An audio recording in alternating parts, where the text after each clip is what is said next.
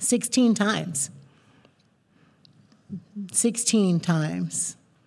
That's how many times the word love is used in that scripture today. 16 times. Wow. That's a lot of love. It's a Sunday after Easter, and this text appears in the common lectionary reading, the text that most of the church is reflecting on today. And I was so glad to see this text this day because it is actually one of my favorite texts in all of Scripture. It's so beautiful from the Johannine community. That's meant to impress you. The Johannine community, the people who were disciples of Jesus, but also disciples of John, who had sequestered themselves after the, the crucifixion, who had run away from the cross, who had found caves and hideouts and places to be so that they would not be persecuted by the Roman Empire that was angry, frightened of, maybe even mad at.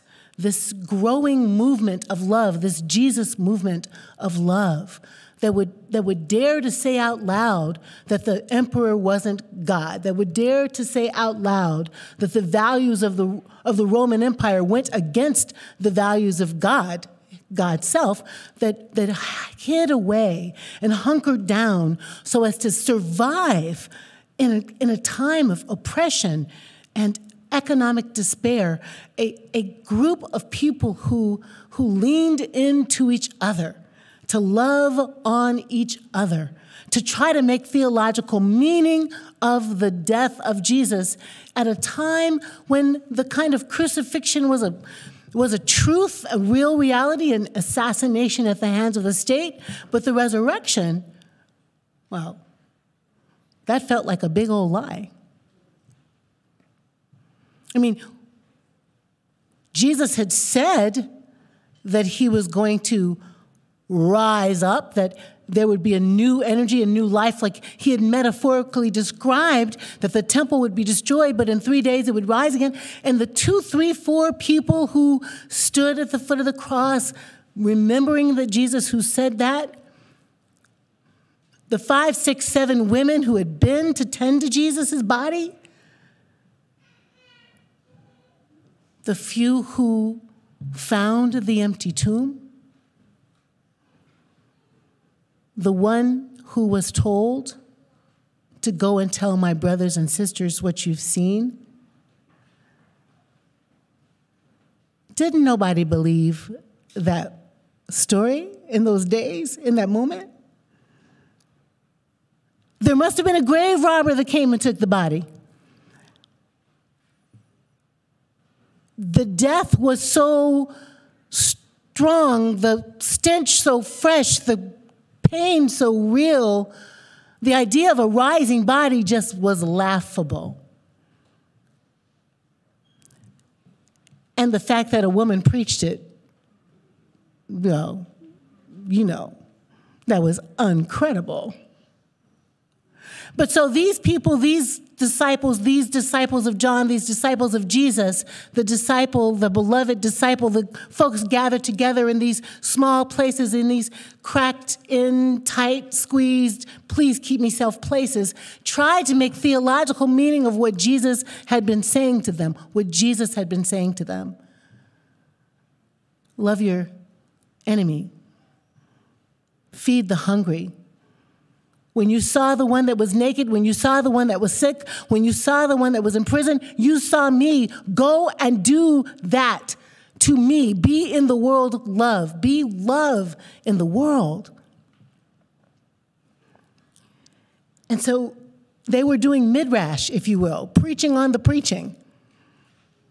Jewish friends of mine love the preaching on the preaching on the preaching and the preaching on that. And this is what they came up with this beautiful chapter in First John, chapter 4, really claiming for themselves an identity that was countercultural, antithetical to power over, to rule with swords and enmity, that was a worldview based on equity and equality and peace and justice. These, these new followers of the way, of the Jesus way, made a midrash on love based on the teachings of the rabbi that they were not only to love each other, but to love the stranger. Because they had been strangers in a strange land, strangers without a temple, without a home, strangers, alien, and treated as though they didn't belong. This teaching was to reverse that, to be new, to make a new world where the old world had languished, to rise up out of the ashes with a new theology of love. God, they said, is love. God is not on a coin saying the empire should strike back. God is not power over. God is not a ruler. God is not a denier of humankind. God is not on your side. God is not on one team. God is love. God is love, not kind of like love.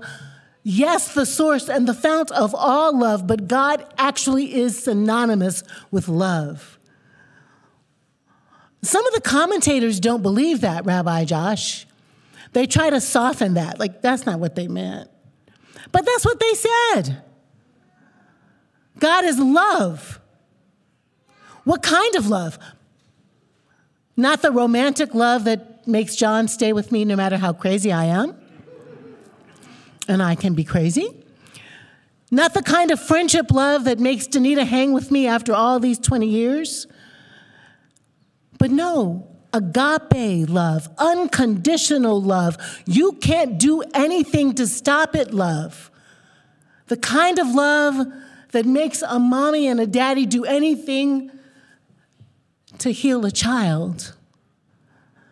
The kind of love that makes us wade into the fettered waters of New Orleans or Sandy Hook post storm to rescue the people that we don't know from the foul waters and the death that would snatch them. The kind of love that made people march across the Pettus Memorial Bridge more than once to withstand violence, to stand up for the rights of all of the people to vote.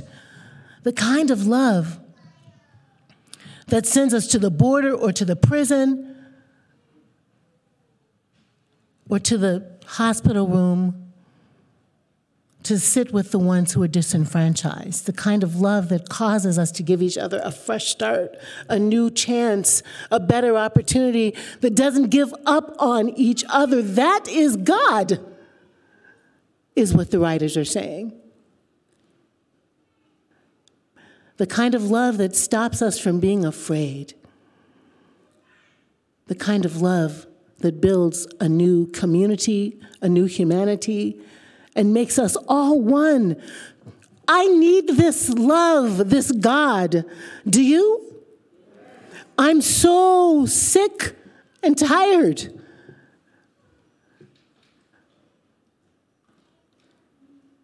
Of the way we kill each other because we don't think the same thing about God.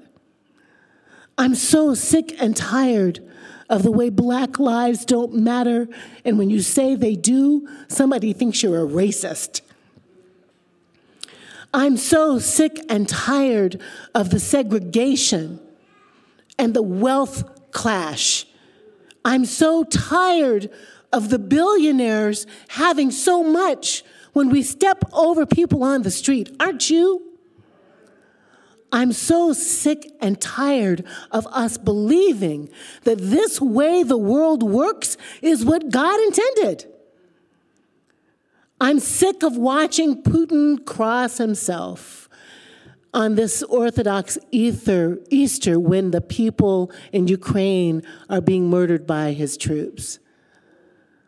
I'm so sick of the marauding and the rampaging and the slaughter and the alienating and the castigating and the blaming and the fighting and the bitching Sorry.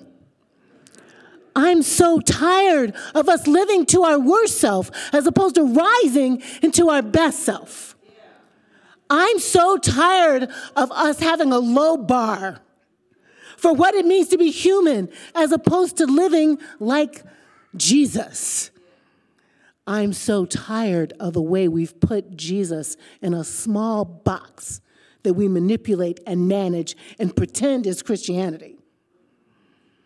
I want us to hack Jesus out of that kind of Christianity. Do you understand what I'm talking about? I want us to rescue Jesus from the stories that have been told and the way he's been framed and the corner into which he's been put. Don't put Jesus in the corner. What movie is that? Get him out of the corner. Get him out of your pocket, out of your fanny pack. Get him out of the box of xenophobia and anti Semitism and anti Islamic sentiment and earth murder. Get, G- get Jesus free.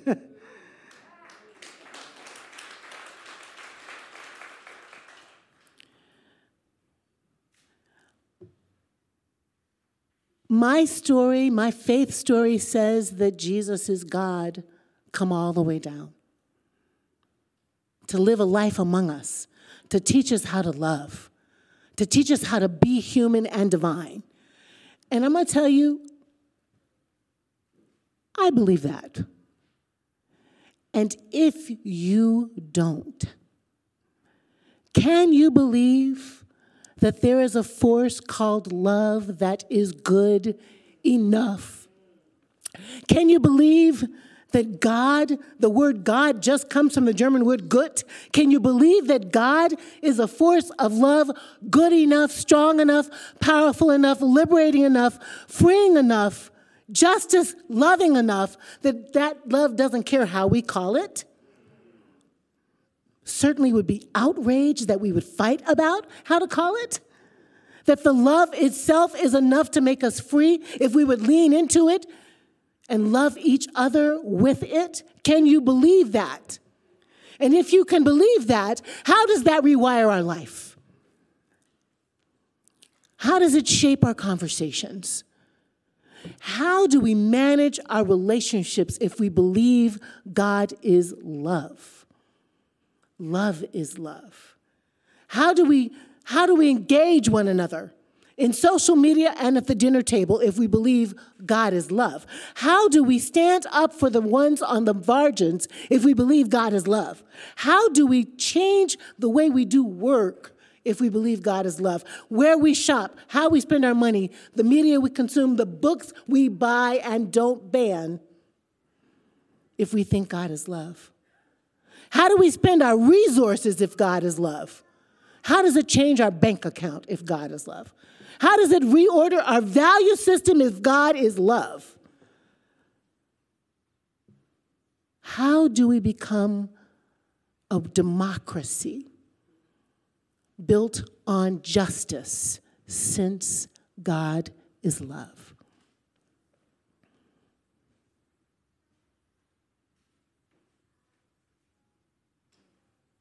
I want to convert you. I want to convince you. I want to proselytize. I want you to join a religion called love. You can stay a Christian if you want. That's cool. It's okay. You can stay Jewish. You can be Muslim if you want. That's cool. You can you be an atheist? I don't, I don't care. Sure. I want to convert you to love to love as the only powerful force that can make us well. Because it is. And it has to start with each of us. Daniel Lubetzky's Kind Bar Guy company has this whole campaign called It Starts With Us. This love I'm talking about has to start with you. You loving you. Not liking you, loving you not aggrandizing you, loving you, not idolizing you, but loving you. Loving you like you are your baby. Loving you like you are your best thing because you are. Not pretending you're perfect, you're not. Not pretending you're flawless, you're not. Looking at your flaws and your imperfections and your quibbles and your boobles and your mess ups and looking at them with fondness and kindness and going, yeah, that's me. And I love her fiercely. I'm so crazy right now that John hasn't left me as a miracle. I'm tired, I'm exhausted, I'm frightened. The world is full of drama. The collegiate church is hard. I got to rebuild a church. I'm still traumatized from the fire. I'm crazy some days. I know that never happens to you, but it does to me. And when I'm crazy, and I look in the mirror and with compassion say, Jacqueline Lewis, you're just a little whack-a-winko. Let's take a breath and start over. It just goes better. And when I turn that kindness that I turn to myself as I'm flossing and brushing to John, when he occasionally makes a mistake, or to my team, it goes better. And then I can have something to give the world that can transform it. The only thing to fix it is love, and it has to start with you. So, if we're going to rescue Jesus with fierce love, I think we might have to rescue ourselves first. Are you with me? You cannot love your neighbor if you don't love you. And you cannot love God if you don't love your neighbor. How can you say you love God whom you can't see and hate your neighbor whom you can see? That's what the text says. Can you really love your neighbor? Not if you don't love you. Do you see how it goes around and around and around? It starts with you, my loves. Love you so you can love your neighbor, so you can love God. And we can rescue this thing called Christian with the fiercest love of all. Let's try it. Our lives depend on it. Amen.